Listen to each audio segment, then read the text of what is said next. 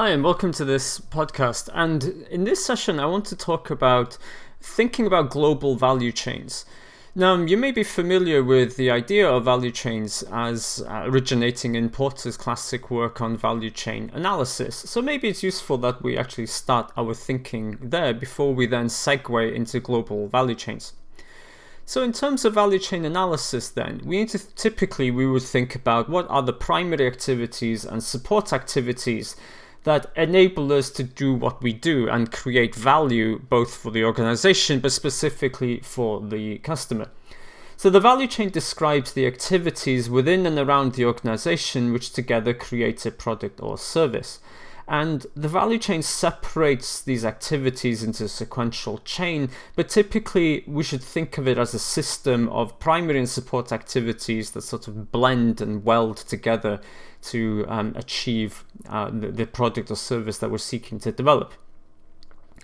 So I would say, at least in a strategic sense, a value chain is really based around organizing the firm's resources into activities which, if performed really well, should form some capabilities.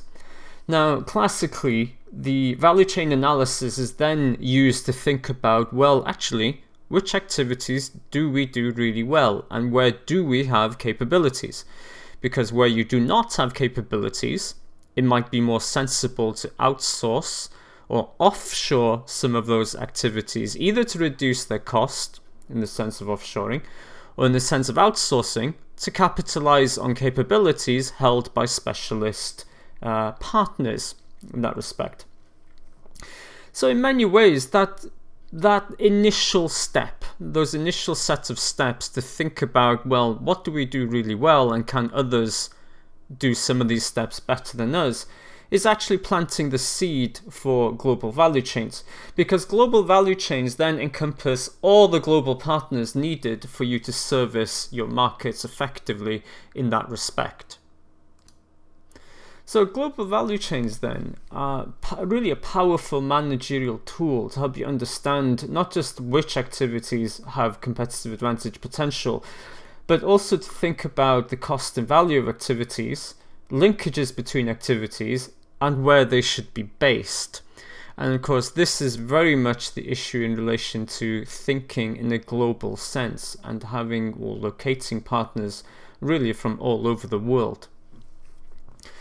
So, on the one hand, the classic danger of conducting value chain analysis solely as an internal exercise is, or in isolation, is that it can become a cost driven effort where you may inadvertently remove some activities, primary or support, that look like they're not important initially, but may either be the roots of capabilities or be the roots of future capabilities.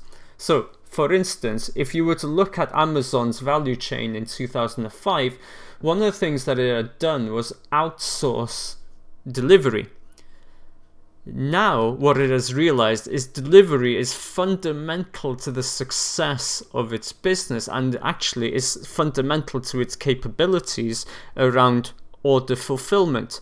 And if you think about the evolution of Amazon from what used to be the world's biggest online shop to what is really an not just an advanced technological business, but also an advanced logistics business much of Amazon's value does not simply come from selling goods on its website. It comes from its ownership of Amazon Web Services and servers. It comes from not just again selling products, but it comes from how it's gone gone and set that up in terms of creating a fully enriched fulfillment service that can boast both host products, sell the product, take payment, and arrange delivery.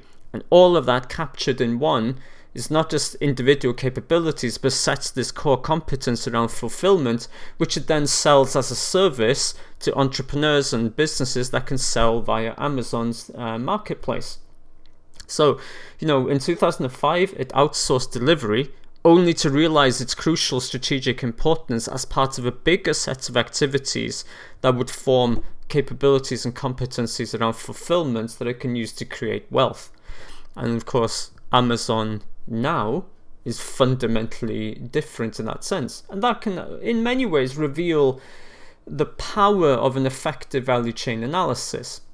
So, if we start taking this a step further then and think about global value chains, then really we are thinking about the entire network of suppliers, channel partners that we need in order to reach our customers across the globe. And global value chains, of course, are highly important when you are a multinational enterprise. But even if you're a single domestic enterprise, think about what is going on in your global value chain, where the costs are, where are they increasing, which partners you need to rely on, especially if you are drawing um, on support activities. And I would say, in many ways, understanding global value chains is not simply a case anymore of looking at internally your primary and support activities and your immediate set of um, supply partners, shall we say. I think it's really a case of looking more deeply at the ecosystem and buyer supplier networks that you're operating in. And this has enormous implications because even something as simple as a bicycle, for instance, um, involves components literally from all over the world. And a bicycle is a relatively straightforward, simple product. If you start then stretching that out and start thinking in terms of far more complex products, let's take a car for instance, then think about the global value chain for a car. You think about the raw materials, but also things like microchips. And we know that, for instance, in 2020 through 2022, there's been a considerable microchips shortage, which has had a bearing on that particular industry. In fact, has even ground production to a complete halt. So global value chains then raise considerable coordination issues and is probably among the single most st- critical strategic issues when it comes to understanding where you have both strategic opportunities and strategic danger points in relation to your global value chain and therefore in leveraging this ecosystem of capabilities, which in my mind is what a global value chain fundamentally is. It's an ecosystem and network of um, dispersed capabilities. Again, it may be tempting to look at this as an operational issue because we classically would think of, say, supply chain as an operational issue.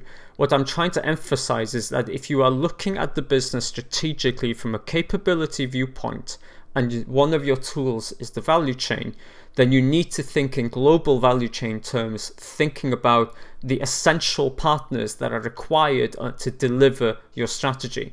And again, I think the most effective way of doing this is to think about the global value chain as an ecosystem of dispersed capabilities. Because in doing so, you can begin to really understand where major strategic pinch points to delivering upon a strategy to fostering and developing your competitive advantage and to continue to effectively service your um, customers and markets against your competitors is going to come from. Remember, at the end of the day, if we were to distill strategy all the way down, it's how do you develop and maintain and sustain positive performance differences or performance heterogeneity between you and your competitors. If that achievement is reliant on globally dispersed capabilities sitting in a global value chain, it doesn't just become an operational issue. It is a fundamental strategic issue that is highly relevant to global strategy. So I hope this uh, set of thoughts on global value chains was useful to you, and we'll look forward to the next podcast. Thank you.